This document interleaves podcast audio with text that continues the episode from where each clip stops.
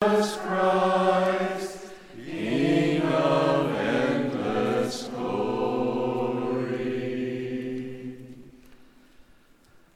Passion of our Lord Jesus Christ, according to John.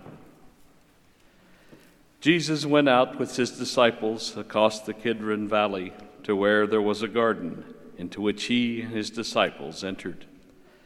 Judas, his betrayer, also knew the place because Jesus had often met there with his disciples. So Judas got a band of soldiers and guards from the chief priests and the Pharisees and went there with lanterns, torches, and weapons. Jesus, knowing everything that was going to happen to him, went out and said to them, "Whom are you looking for?" They answered him, "Jesus the Nazarene." He said to them, "I am." Judas, his betrayer, was also with them. When he said to them, "I am," they turned away and fell to the ground. So he again asked them, "Whom are you looking for?" They said, "Jesus the Nazarene." Jesus answered, "I told you that I am, so if you are looking for me, let these men go." This was to fulfill what he had said, "I have not lost any of those you gave me." Then Simon Peter, who had a sword, drew it, struck the high priest's slave, and cut off his right ear. The slave's name was Malchus. Jesus said to Peter, "Put your sword into its scabbard. Shall I not drink the cup that the Father gave me?" So the band of soldiers, the tribune, and the Jewish guards seized Jesus, bound him, and brought him to Annas first. He was the father-in-law of Caiaphas, who was the high priest that year. It was Caiaphas who had counseled the Jews that it was better that one man should die rather than the people. Simon Peter and another disciple followed Jesus. Now the other disciple was known to the high priest, and he entered the courtyard of the high priest with Jesus. But Peter stood at the gate outside. So the other disciple, the acquaintance of the high priest, went out and spoke to the gatekeeper and brought Peter in. Then the maid, who was the gatekeeper, said to Peter, "You are not one of this man's disciples, are you?" He said, "I am not." Now the slaves and the guards were standing around a charcoal fire that they had made because it was cold and were warming themselves. Peter was also standing there keeping warm. The high priest questioned Jesus about his disciples and about his doctrine.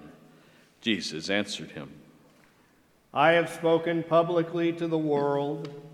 I have always taught in a synagogue or in the temple area where all the Jews gather. And in secret I have said nothing. Why ask me? Ask those who heard me when I said to them, 'They know what I said.'" When he had said this, one of the temple guards standing there struck Jesus and said, "Is this the way you answer the high priest?" Jesus answered him, "If I have spoken wrongly, testify to the wrong. But if I have spoken rightly, why do you strike me?" Then Annas sent him bound to Caiaphas the high priest. Now Simon Peter was standing there keeping warm, and they said to him, "You are not one of his disciples, are you?" He denied it and said, "I am not." One of the slaves of the high priest, a relative of the one whose ear Peter had cut off, said, "Didn't I see you in the garden with him?" Again Peter denied it, and immediately the cock crowed. Then they brought Jesus from Caiaphas to the praetorium. It was morning. And they themselves did not enter the praetorium in order not to be defiled so that they could eat the Passover. So Pilate came out to them and said, "What charge do you bring against this man?" They answered and said to him, "If he were not a criminal, we would not have handed him over to you." At this Pilate said to them, "Take him yourselves and judge him according to your law." The Jews answered him, We do not have the right to execute anyone. In order that the word of Jesus might be fulfilled, that he said, indicating the kind of death he would die. So Pilate went back into the praetorium and summoned Jesus and said to him, Are you the king of the Jews? Jesus answered, You say this on your own, or have others told you about me? Pilate answered, I am not a Jew, am I? Your own nation and the chief priests handed you over to me. What have you done? Jesus answered, My kingdom does not belong to this world. If my kingdom did belong to this world, my attendants would be fighting to keep me from being handed over to the Jews. But as it is, my kingdom is not here. So Pilate said to him, Then are you a king? Jesus answered, You say I am a king. For this I was born, and for this I came into the world, to testify to the truth.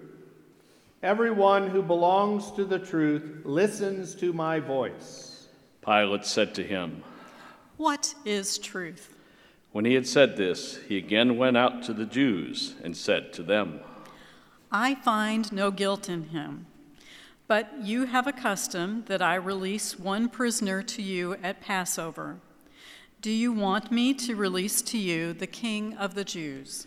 They cried out again, Not this one, but Barabbas. Now Barabbas was a revolutionary.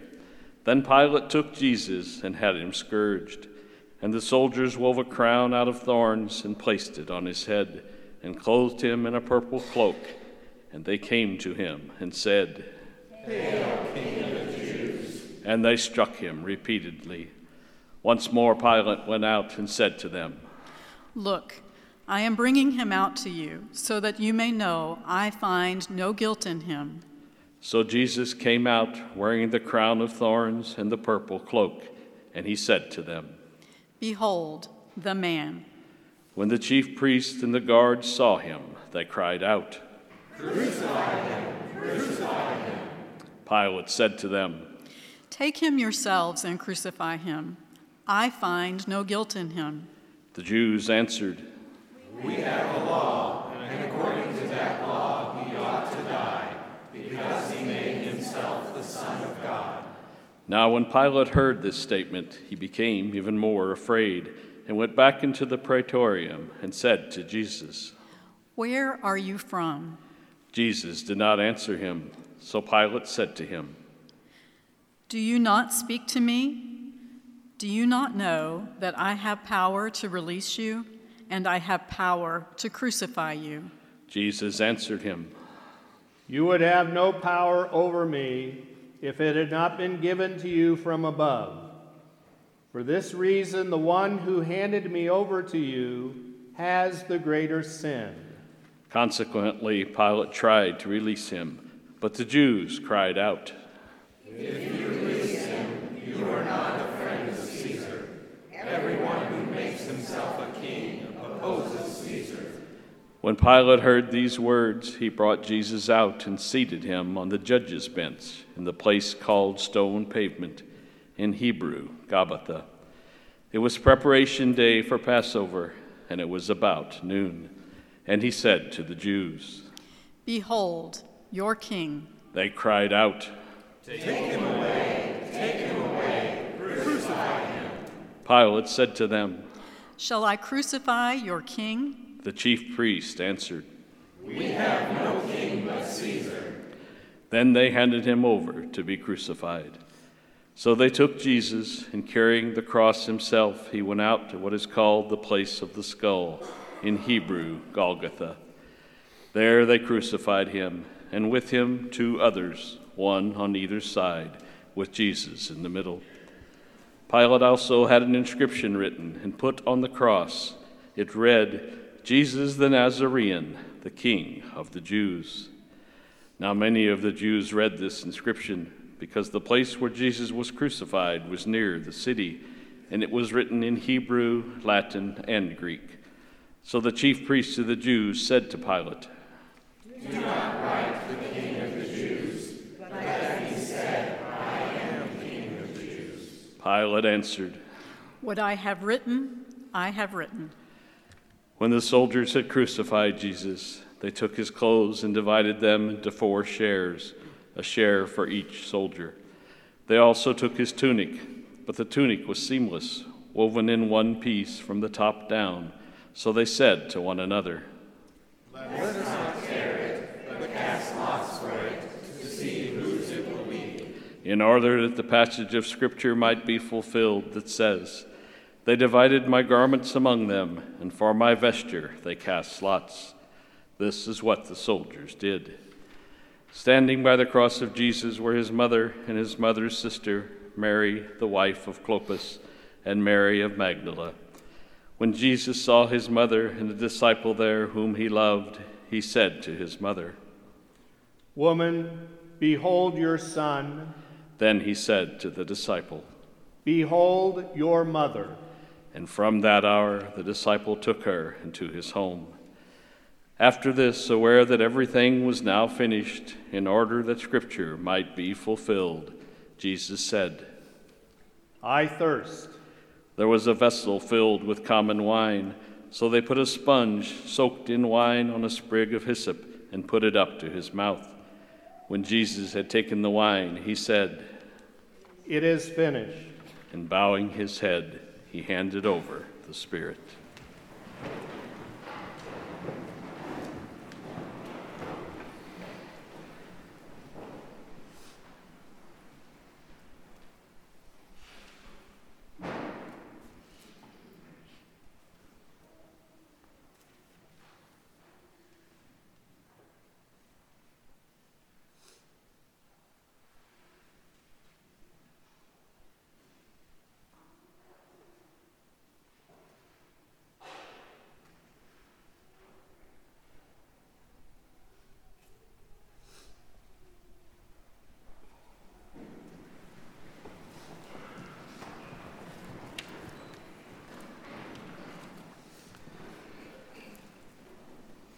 Now, since it was preparation day, in order that the bodies might not remain on the cross on the Sabbath, for the Sabbath day of the week was a solemn one, the Jews asked Pilate that their legs be broken and that they be taken down.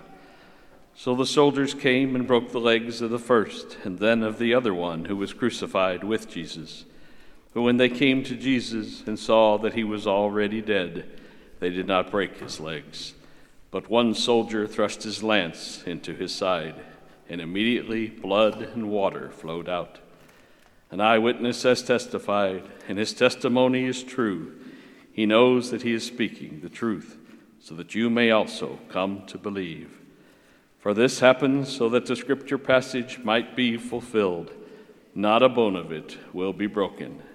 And again, another passage says, "They will look upon him whom they have pierced." After this, Joseph of Arimathea, secretly a disciple of Jesus, for fear of the Jews, asked Pilate if he could remove the body of Jesus. And Pilate permitted it, so he came and took his body. Nicodemus, the one who had first come to him at night, also came bringing a mixture of myrrh and aloes, weighing about 100 pounds. They took the body of Jesus Jesus and bound it with burial cloths, along with the spices, according to the Jewish burial custom. Now in the place where he had been crucified, there was a garden, and in the garden a new tomb in which no one had yet been buried. So they laid Jesus there because of the Jewish preparation day, for the tomb was close by.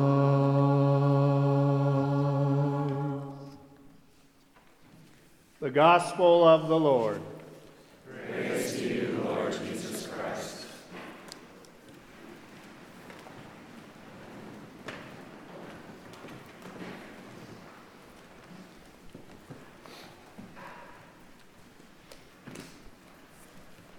Each Holy Week we begin and listen to a passion account from one of the first three Gospels. This past Sunday we of course heard the passion account as recorded in Matthew's Gospel. Next year it'll be Mark, the following year Luke, and then we'll be back to Matthew again. But on Good Friday we always hear the passion account from John's Gospel. John's Gospel is an interesting gospel on several levels, but one of the things is he is very concerned about the themes of darkness and light. Jesus, of course, being the light of the world. And, of course, he's also concerned, most especially in this passion account, of the truth. Right before this scene, or right before we started this account where Jesus and his disciples journey through the Kidron Valley to the Garden of Gethsemane, Judas has already left their party, has already left the light of the upper room. Not just the light put off by their lamps in the room, but the light put off by the Christ, the anointed one, Jesus himself. And he goes to execute this betrayal. And in John's Gospel, it's Judas is the one who leads them, brings together this band of soldiers. It's interesting because they need light to be able to do this. But they don't rely on the light of the world. They instead rely on their own lights of lanterns and torches to lead the way to this garden so they can arrest Jesus, so that he can betray him. We also have another character that kind of uses the cover of darkness, and that, of course, being Peter. Peter, the one who was so boldly drew his sword in this account, ready to defend Jesus, despite the unsurmountable odds against them. He ends up under the cover of darkness, denying who Jesus was, denying who the light of the world was, and then eventually going off into the darkness to weep bitterly after he realized what he had done. All because he was afraid for his own life. Just as the other disciples in that ran off into the darkness of the night when those soldiers arrested Jesus. Now we come to the next morning. And the interesting thing about John's Gospel is this protracted dialogue between Pilate and Jesus. Pilate, of course, is the governor of Rome. He is the appointed leader of this province, which includes, of course, Jerusalem. He is the ultimate power there. He controls a legion of soldiers, but because this is during Passover, he probably has another legion as well because of the number of people that have gone on pilgrimage to Jerusalem to celebrate Passover. He is the final authority. The chief priests know that they need his permission to even put this man to death. And Pilate, of course, is the one, as he tells Jesus, I can set you free or I can have you crucified. Pilate is aware of his authority. Pilate embraces that authority. And yet, when he comes out to speak to Jesus, he is bowled over by this man. He probably feels like he's coming out to talk to a common criminal, someone who's going to be cowering for his life, pleading, please release me, I don't want to die. But that is not the man that Pilate encounters. He encounters someone who is serene, who seems more in control of things than Pilate himself does. Pilate, of course, resorts to violence. He takes Jesus away and has his soldiers beat him and beat him and beat him.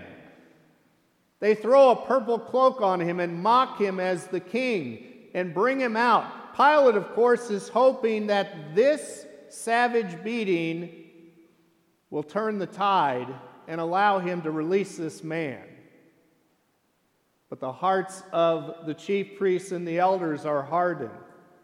And instead, they immediately incite the crowd to call for his crucifixion. Pilate tries one last time to speak to Jesus. And Jesus serenely stands there in silence. Not because he has been beaten down, but because he knows this is the path that I must go. This is the path I have chosen.